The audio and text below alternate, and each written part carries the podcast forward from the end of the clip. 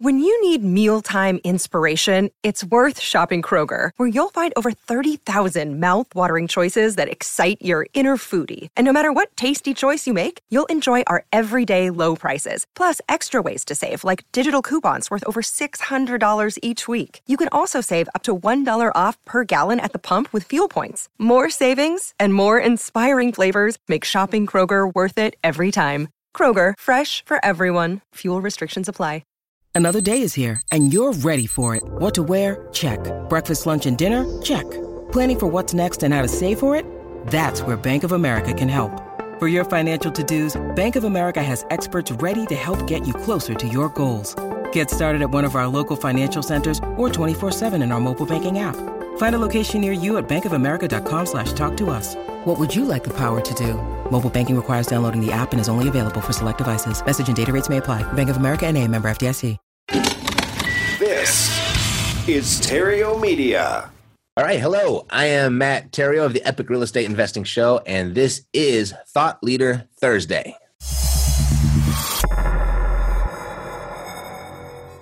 Okay, so today I'm joined by a real estate investor and agent. He's had the pleasure of working with hundreds of investors from all over the world and helped them to grow massive wealth and passive income through remote real estate investments. He also leads a small retail real estate team working with buyers and sellers servicing all 50 states. And in his spare time, he teaches college courses as an adjunct professor at a handful of colleges and universities. So please help me welcome today to the show Dr. Matt Motil. Matt, welcome to Epic Real Estate Investing.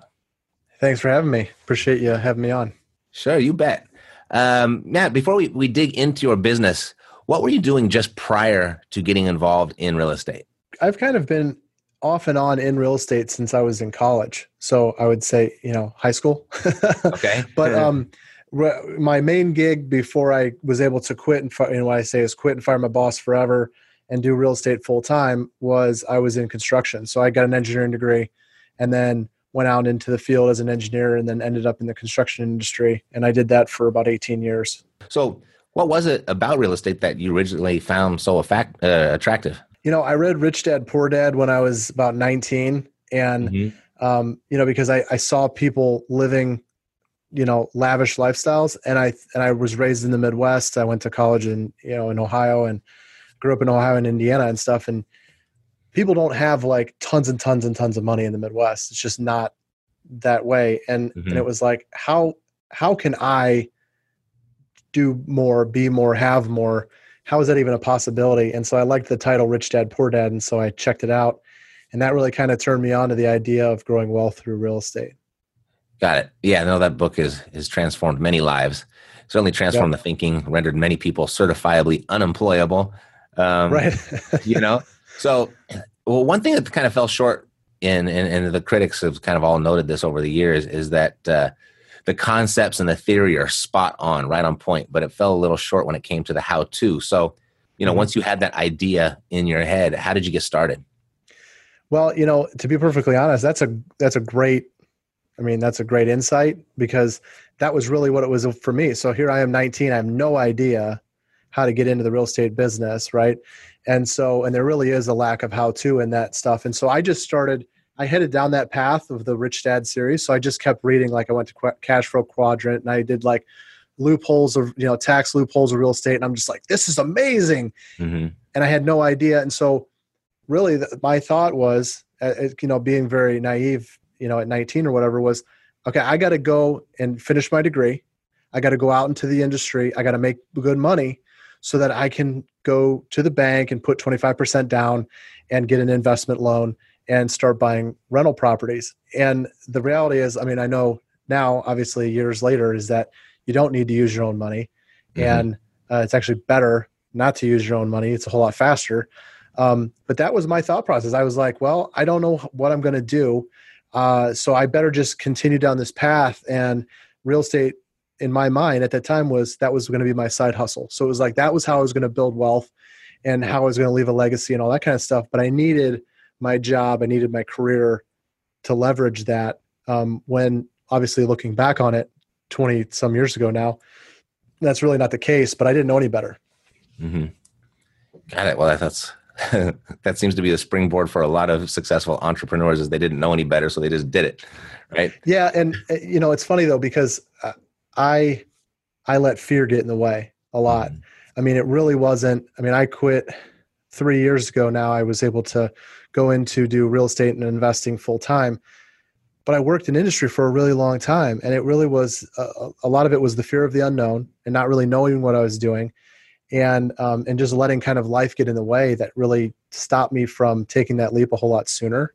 Mm-hmm. I mean, I'm glad for my experiences and everything like that, but you know, I wish I would have started a whole lot sooner than I did. Right, right. Yeah, I think we all have that thought, right? Sure. if we only knew then what we know now, what yeah. could possible, you know? So, yep. you know, so how long have you been in the business then? So since you're 19 and how old are you now? You look like what, 21, 22? Yeah, no, I uh, I'll be 38 here in another month or so, and okay. Um, so I've been full time in real estate uh, for about three and a half years now, um, and uh, but we just kind of did it as you know we fell into it on accident, really, um, and just started flipping houses like house hacking. So we'd buy a house that was distressed that we, we moved into, and uh, you know I was handy so I just mm-hmm. fixed it up while we lived there and then sold it and made a profit. And the first time I did it, I was actually transferred from St. Louis to Phoenix. And so I had to sell it fast. And I just finished a bunch of work. And when we put it on the, when we had agents come through to tell us what it was worth, they were like, well, you can sell it for this. And I'm like, really? Holy cow. Like, um, and it, and it really opened my eyes to, cause you know, the books that I had read were really more geared towards buy and hold investing. Uh-huh. And I really, and this was before HGTV made flipping houses popular. Right. And we were like, wow, I just, I just made some really nice money. And we rolled it into, you know, we just rolled the equity into the next one. Um, and we did that all the way up until 2008 and mm-hmm. then okay. literally watched all of that equity disappear. Um, and we justified it by saying, well, it was never really my money to begin with. Bullshit. Uh-huh. But, you know, that was it what was we told ourselves money. at that. Uh-huh. It was definitely my money. We just yeah. foolishly rolled it into the next deal instead of um, pulling it out. well, don't beat yourself up on that one because uh, there's a lot of people in the same boat, right? yeah. And a lot of people got hurt a whole lot worse than, than I did. But um, yeah, that was painful for sure. Right. Okay. So, 20 years from like when your first interest was sparked to, to now, um, 20 years or so, uh, how has your view of real estate changed over the years? You know, I was always fascinated with it and I still, I still love it. I still like it.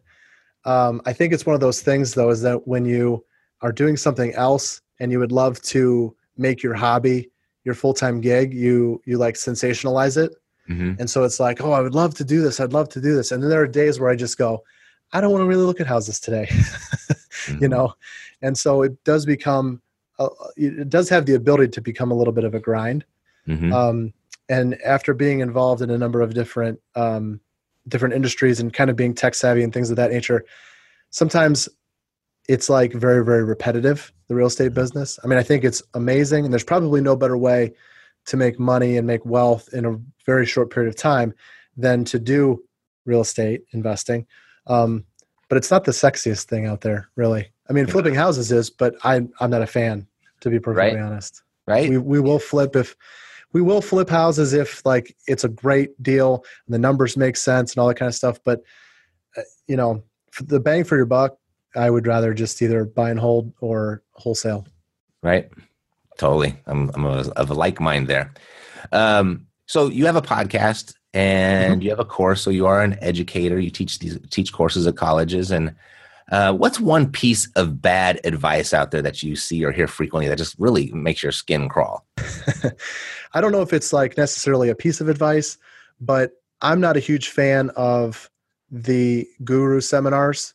Mm-hmm. you know like we have a we have a course on wholesaling. It takes somebody from literally zero experience in real estate whatsoever to getting their first deal done and it's mm-hmm. just one path. I mean, there's a, obviously there's you know there's tons and tons of ways you can get deals done. Right. And so instead of inundating people with like, here's all of the ways you can do real estate, it's like here's one path. It's very simple. It's very low money out of pocket. You don't need credit, and you get deals done. But there's this stuff that we see all the time where um, it's especially with the TV personalities. You know, like Tarek and Christina before they got divorced.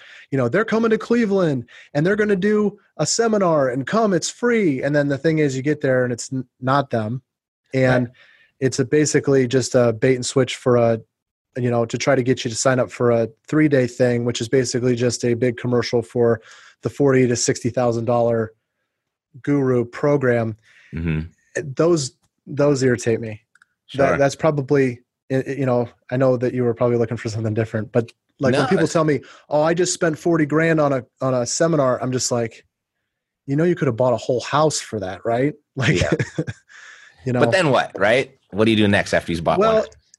and, and but then the thing is what irritates me the most about that kind of thing is the majority of the people i talk to that go well i just spent 40 grand on this or i spent 60 grand on this and i won't say you know specific names of the programs or whatever is that six months later 12 months later they still haven't taken action hmm and that to me is what i go that's wrong like if i'm if i'm going to investing that kind of capital like we better be doing deals like right away Mhm. Well, you, You better know? take action on the information that you acquire, right? Right. Well, and so that's exactly it. So is it bad information that people can't implement, or Mhm. is it just a personality flaw of the person who spent that much money? Is that they're just not an action taker? Right, right. So, And I have, a, I have personal experience with that, being that uh, when I got started, you know, I spent twenty two thousand dollars on a program, and that's when twenty two thousand dollars was absolutely unheard of. So that was probably 13, 14 Sure. years ago. There weren't any courses at, at that time, uh, at that price point. but uh, it was a two year program. It was it was taught remotely, and I think about this all the time. And it is when I educate and I help people get their results or the results that they're looking for as well. Is that I sat in a room. I mean, this was like when it was a really big deal. There weren't a lot of people doing this, so the rooms were really crowded. So just the fulfillment, like the actual education part of it, not the sales part of it, the education part, you know, there'd be 100, 200 people in the room, and they're all in there listening to in the same environment with the same materials, listening to the same instructor, giving the exact same information to everybody. And still, I look back on this day, and, and I'm I've not stayed close to that community, but there there's a lot of mutual friends and indirect uh, interactions that I have, and I think there's only out of that was over a three or four year program. I think more than thirty thousand students went through that program, and uh, when I think of about the people that I know that are actually out still doing it, I mean, I can count them on one hand, five or six people that are really doing real estate full time. I didn't know all thirty thousand, so there may be more, but I should know more than that because I knew a lot of people there. You know, so Right. um, that's, and it's, it's it's something I always struggle with and I continue to, and we get closer and closer all the time. We're always making improvements, but you know, inside of your course, inside of your teaching, how do you inspire people to actually take action? I mean, they got to bring themselves to the game as well. I mean, you can only give They- them so much. they and they got to do, connect and- the dots. yeah, and you, I think the I think the biggest thing because ultimately at the end of the day, if you're somebody who is in the education space or you want to be in that space and you want to like impact lives, because I think that's the reason why we get into it is I think we have a support group for you know for people. So they they do the course. It's all digital and all that kind of thing. But we put them in a group, and so then we're in there, and I'm I physically go in and I ping people on a regular basis. I'm like, where are you at? What are you doing? You know, Mhm. what are you taking action? What do you need help with? And you know, the saying you can lead a horse to water, but you can't make it drink. I mean, there's this to a certain extent there is that. Um, but at the same time, too, I think if you are engaged with people um, and try to find out what their sticking point is and try to help them get through it, I mean, that we we find is a it's an you know a little bit higher level of success. But Mhm. um, I think the follow up and the and the continuity after just purchasing a course is really critical because you know mean, it's like a it's like a study at home guide. You know, you Mhm. you can buy the book, but it might sit on your shelf for, you know, forever, and you know you never open it. So Yeah. I've got a lot of those. I got a huge queue, and I'm like, oh, I want to read this, and then it's Yeah, like, yeah, all right. Well, after I read the thirty that are ahead of it, exactly. Yeah, my my Audible bookshelf is quite extensive, and I'm like, I'm going to get to that one. I'm going to get to that one. Every time I go to an event, I hear someone mention a really good book, or every time I talk to someone, say on an interview, they mention a good book, I go buy it right away, and then it sits there forever. But uh, fortunately, Mm-hmm. that's like, that's like my reminder, right? I go to Audible and I'm like, buy, and then I just know I don't have to remember that book because it's in my Audible library. Right, right. Yeah, I don't need to worry about that one anymore because I own it. Right. Yeah. Fortunately, I've read the right few. I focused on the right few and did what they said, and the rest is just uh, just in Mhm. case learning, as we call it. Um, cool. So let's get really practical here. I visited your website, And Okay. the theme there is all around firing your boss. And this is something that you had experience with, I guess, about three years ago when you went full time. Right. Um, so if someone came to the conclusion that this is what must be done for themselves, I must fire my boss, what are the first three things that they should do? Um, well, one is I I tell people because I put together a guide. It's it's a free thing we have on our website. It's called the Pissed Off Guide to Financial Freedom. Nice. And um, the whole idea is, you know, obviously, if you're upset about being employed, then you know you get pissed off after a certain point. I like um, And also the idea that I believe that if you're some, you know, from millennial to mid 40s, you probably at some point are feeling like you've been lied to with Mhm. society of hurting us through, you know, the what I call the middle class trap. But um, I tell everybody you need to have a budget. You know, for your personal life, you got to get you got to get really serious about your expenses because um, if you want to quit your job, you're going to have to do something different to generate money to replace that income. And the cheaper you can live, obviously, the faster you can make that happen. And so Mhm. I think a lot of times is people go, well, I really want to do my own thing and I want financial freedom and I want this and I want that. And it's like, okay, great. You know, you make $50,000 a year and you're going to Starbucks every day. You know, you're spending, you know, uh, $150 a month on coffee. You know, is this really what you should be spending your money on? So the number one thing, as I tell everybody, you need to make a budget. And then, Okay. then um, so the first thing is make a budget. And then kind of like part 1B is you need to get really serious about where you're spending your money and what you can cut. And you need to cut everything that you possibly can um, to do that. Then step two is I tell everybody, and it's kind of like um, there's a book out called Start uh, Start at the End. I think is what it's called. Mhm. Um, and it's a it's a great book. It's kind of the idea. Uh, if you know who Frank Kern is, Frank had a talk that he did years ago um, called Core Influence, and Mhm. it's a two part thing. And part one is basically decide you know figuring out who your ideal client is if you're in sales. Uh, the second part is really designing your ideal lifestyle. And so what I always tell everybody is step two is what what do you what do you envision of where you want to go? Because when you start with the end in mind, you can reverse engineer the entire process. And then you can get really super clear on how am I spending my time and is how I'm spending my time align with my my big goal. You know, Mhm. am I spending my money on the right things? Am I spending my time on the right things? Are my actions progressing me towards what it is that I ultimately want to achieve? Um, so those, you know, those three things are, are are a really good foundational point to get very, very clear on what you want and where you want to go. Okay, so number one was make a budget. Specifically, Right. let's look at your expenses, see what can be reduced there, right? Yep. Okay, Two second was thing, cut your budget. cut your budget. Very good. Slash your budget. Budget. Uh, second thing was to start at the end and kind of reverse engineer the path. yep. Okay, and Yep. then third thing was uh, get really clear on your time. So I, I recommend everybody do a time study because the reality is if you're going to, um, you know, ultimately what you're going to need to do is you're going to need to have your side hustle replace your main hustle. Right. Mhm. And so there's only so many hours in the day. And if you're working a job for somebody else, which is, you know, where the whole fire your boss thing comes in, you're probably working at least 40 hours a week, maybe more. Um, and so you're going to need to fit this side hustle in around your normal job, you know, hopefully some kind of self care because, you know, the th- problem is you're going to be burning at both ends. And so if you're not taking care of yourself, you're going to go down in a hurry. Um, and then around family time, if you know, if you got a spouse and kids and all that kind of stuff, and then you've got to fit all this in. And so I think time blocking is huge. But the thing is, as you're as you're blocking out your time and you're figuring out where you're spending your time, you have that clarity of where am I going and what am I doing and, and why am I doing this, and it helps to really kind of get all that together. nice, nice. So good advice. it doesn't, you know, a lot of people are like, well, you got to figure out what you want to do. It- you really can kind of plug anything into that. I mean, at, mm-hmm. at the end of the day, I mean, you know, we're obviously this is a real estate show, so we're we're passionate about real estate, but not everybody is. And mm-hmm. while that's the path that I took, and that's the one that I I help people do as well.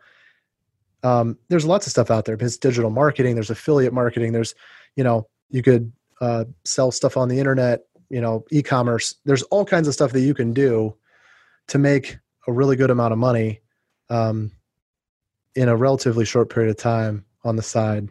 But Mhm. so you, you know that so I guess that would be the fourth step is figure out your passion. But Sure. you know, I like it. I like it. I didn't ask for four though. Just kidding. awesome. Matt, it's been a pleasure. If someone wanted to get in contact with you and learn more about you, what would be the best way for them to do that? uh, best way is to go to the website drmattmotil.com, uh, m a t t m o t i l drmattmotil.com. And we've got a contact form on there. You can send me a message right there. There's links to uh, our podcast show. You can get a free copy of my best selling book on there. Just throw us a couple bucks for shipping. You can get the free Pissed Off Guide to Financial Freedom. All that stuff is really the website's really the hub. So that's really the best way to go. Nice. That is drmattmotil.com. Correct. Perfect. Well, it's been a pleasure, Dr. Matt. Thanks for being here. Yeah. Thanks for having me. You bet. It's been fun. Absolutely. Always is. Let's do it again. Okay.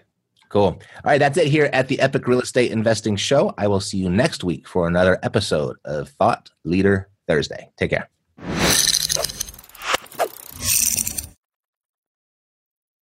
This podcast is a part of the C Suite Radio Network.